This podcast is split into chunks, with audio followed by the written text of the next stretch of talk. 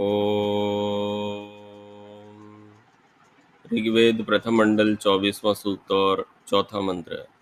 यश्चिद्धीत इत्था भगः शशमानः पुरानिदः अद्वेषो हस्तयोर्दधे।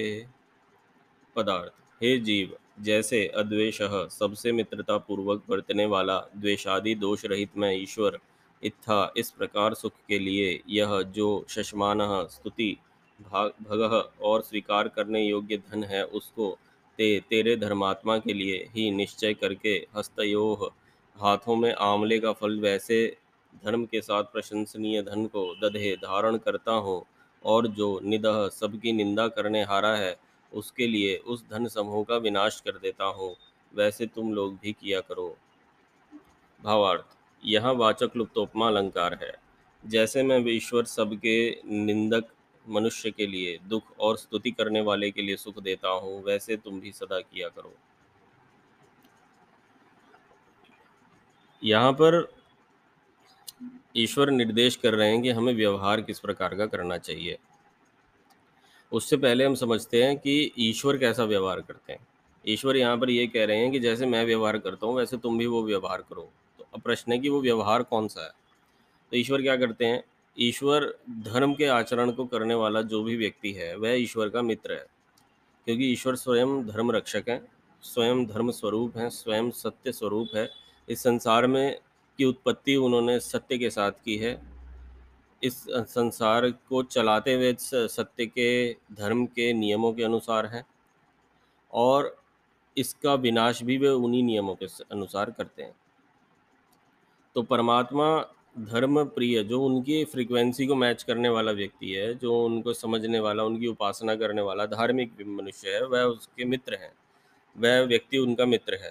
जो उल्टे सीधे कर्मकांड करता है, ईश्वर के अलावा किसी और को पूजता है, ईश्वर को नहीं समझता है, वो ईश्वर का मित्र नहीं है। ईश्वर को की ओर ईमानदारी से कोशिश करने वाला व्यक्ति ईश्वर का मित्र है। देखिए, इसमें भी मैं एक आपको और बारीक लाइन कर देता हूँ। मान लीजिए दो व्यक्ति हैं, एक ईश्वर के गुण धर्म स्वभाव को तो जानता है, लेकिन हृदय में कपट है, उसकी कोशिशों में ईमानदारी नहीं है, तो वह ईश्वर का मित्र नहीं है, भले ही जानता हो, कोई दिक्कत नहीं। दूसरा एक मूढ़ व्यक्ति है जो ईश्वर को नहीं जानता है, ईश्वर के स्वरूप को नहीं जानता, उसने वेद सुने नहीं, कभी जाने नहीं, कभी किसी ऐसे विद्वान के संग में नहीं आया, परंतु वह भीतर ही भीतर एक ईमानदार और शुद्ध कोशिश करता है कि मैं ईश्वर को जानूं। उसके मन में किसी तरह का कपट नहीं है, द्वेष नहीं है, जो दूसरे का भला चाहता है। ऐसा जो भी व्यक्ति है वह ईश्वर का मित्र ही कहा जाएगा। आज नहीं तो कल ईश्वर उसको अपने जितने भी कोर गिफ्ट्स हैं, कोर गिफ्ट्स किसको कहते हैं, ऐसी कोई चीज़ जो कि आपके जीवन को पूरी तरह से बना दे। आप उदाहरण के लिए वेद मंत्र को या वेद मंत्रों के अर्थ पर अभी आप चिंतन कर रहे हैं, तो ये जो चिंतन है यही वो कोर गिफ्ट है जिसके ना होने से ही मनुष्य इतने दुख पा रहा है। वह उल्टे सीधे कर्म कर रहा है, पाप कर रहा है ज्ञान के भाव में। तो ये जो ज्ञान है ना, ये सबसे बड़ा गिफ्ट होता है ईश्वर का, सत्य ज्ञान, जो बिल्कुल कोर चीज़ है, बिल्कुल मेन चीज़ है। अगर उस मेन चीज़ को ईश्वर दे रहे हैं तो समझ लीजिए वह व्यक्ति कृपा का पात्र है। तो ऐसे व्यक्ति को कृपा अवश्य मिलती है। आज नहीं तो कल धीरे धीरे परिस्थितियों से निकलता हुआ वह बिल्कुल मेन मुद्दे पे अवश्य आ जाएगा, ईश्वर उसको लेकर आएंगे। परंतु जो व्यक्ति द्वेष सहित है उसको ईश्वर पहले तो मौके देते हैं कि वह सुधरे। वह अगर नहीं सुधरता, जिद ठानी हुई है कि नहीं मैं तो अपना नाश करके मानूंगा, तो फिर ईश्वर उसको दुख देते हैं ताकि वो अब समझे। वो फिर नहीं मानता, उसको और बड़ा दुख देते हैं, और बड़ा दुख देते हैं। तो जितने झटके वो देते जाते हैं उतना उतना वो उसके बाद वह ये रखते हैं कि अब सीखेगा।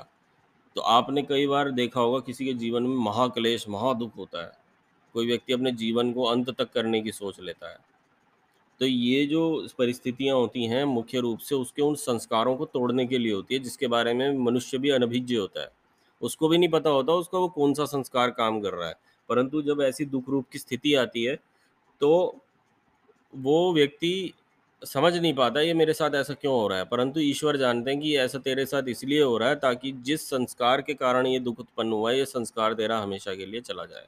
जब व्यक्ति रोता है, बहुत ज़्यादा रोता है, जब उसका दिल पसीज जाता है, दिल रोने लगता है, कॉन्ट्रैक्ट होने लगता है, तो वो जो शरीर मन के अंदर जो वो परिस्थिति उत्पन्न होती है वह उस संस्कार को ख़त्म करती है। उस संस्कार को शिथिल करती है। यदि उसी क्षण पे मनुष्य जरा भी सजग हो जाए कि मेरे साथ क्यों हुआ, मैं उसके ऊपर चिंतन कर लूँ, तो वो जो दुख रूपी संस्कार है वो हमेशा के लिए ख़त्म हो जाएगा, वो दोबारा उसको कष्ट नहीं देगा। इसलिए जब भी हमारे जीवन में दुख आता है तो मनुष्य को हमेशा कोशिश करनी चाहिए कि वह आत्मचिंतन करे, वह चिंतन करे कि मेरे साथ क्यों हुआ, क्या इसके लिए मैं दोषी हूँ, क्या मेरे कोई गलती थी, अगर थी तो मैं उसको ठीक कर लूँगा। तो ये चीज़, अगर ये चेतना भी यदि किसी मनुष्य को मिल रही है तो समझ लीजिए वह भी परमपिता परमेश्वर की बहुत बड़ी कृपा है उसके ऊपर, अगर कोई व्यक्ति इस तरह से सोचने लायक भी है। वरना जब दुख होता है हमारे साथ तो हम उसके साथ बह जाते हैं, कई लोग तो अपना और नाश कर लेते हैं। अगर ऐसे में कोई व्यक्ति अपने शरीर को हानि पहुंचा ले, अपना जीवन का अंत कर ले, तो वो और बड़े कुएं में जाएगा, क्योंकि उसको उसका भी संस्कार वो ख़त्म नहीं हुआ है। दुख देने का यही था तात्पर्य कि उसका वह दुख रूपी जो पाप का संस्कार था वह ख़त्म हो जाए, परंतु उसने उसको ख़त्म नहीं किया पूरा, वो आधा जो बच गया वो उसके साथ आगे जाएगा जब तक वो उसको ख़त्म नहीं कर लेगा। तो वो सोचता है कि मैं दुख से बच गया, लेकिन वो बचा नहीं है, वो अगले जन्म में फिर आएगा उसके पास। अतः मनुष्य को समझना चाहिए कि अब ये जो समय है ये मेरे लिए आत्मचिंतन का समय है, अब मुझे इस पर विवेचन करना, और अगर मेरी कोई चीज़ है तो मैं उसको बदलूँ, चाहे उसके लिए कितना पुरुषार्थ करना पड़े, कितना भी कर्म करना पड़े, पर मैं परमात्मा से फालतू की चीज़ें नहीं मांगूंगा। मैं भगवान से ये मांगूंगा कि हे ईश्वर, मेरा आप पथ प्रदर्शित करते रहिए, मेरे को मार्ग दिखाते रहिए, और इतनी शक्ति दीजिए कि मैं पूर्ण पुरुषार्थ के साथ उस मार्ग पे, उस सत्य मार्ग पे चलूं और अपना कल्याण करूं। जब आपको पहली सांस इस धरती पर प्राप्त होती है, जब आप माता के गर्भ में आते हैं, उस पहली सांस से लेकर अंतिम सांस तक जो आपका सबसे पहला कर्तव्य होता है, जो आपका अल्टीमेट एम होता है, वो होता है आपका कल्याण, आपके स्वयं का उत्थान, आपके स्वयं की उन्नति। फिर एक बात जोड़ रहा हूँ इसके अंदर कि अब आपको ये भी समझना है कि आपकी उन्नति किस चीज़ में है। उल्टी चीज़ों में अपनी उन्नति को मत ढूंढिए। मैं उस उन्नति की बात नहीं कर रहा कि मेरे पास गाड़ी हो, बंगला हो, ये जो वेस्ट से आई हैं चीज़ें कि धन की प्राप्ति हो जाए, मेरी उन्नति हो गई, मैं इस उन्नति की बात नहीं कर रहा। मैं आत्म उन्नति की बात कर रहा हूँ, आध्यात्मिक परिप्रेक्ष्य में बात कर रहा हूँ। आध्यात्मिक रूप से उन्नति करना ही आपकी सबसे बड़ी और सबसे पहली जिम्मेदारी होती है। आपके जीवन में जितने भी दुख आते हैं वो इसकी कमी के कारण आते हैं, इस उन्नति की कमी के कारण आपके पास दुख आते हैं। और अगर आपके जीवन में कोई सुख आता है तो इस उन्नति के कारण ही वो सुख आता है। तो अगर आप भीतर से उन्नत हैं तो सारे सुख आपको दिए जाएंगे, अगर आप भीतर से उन्नत नहीं हैं तो आपको दुख ही मिलेंगे। और ये भी जानिए कि आप अपने भीतर के सभी संस्कारों को नहीं जानते। मनुष्य की वो, जीवात्मा की वो कैपेसिटी नहीं है।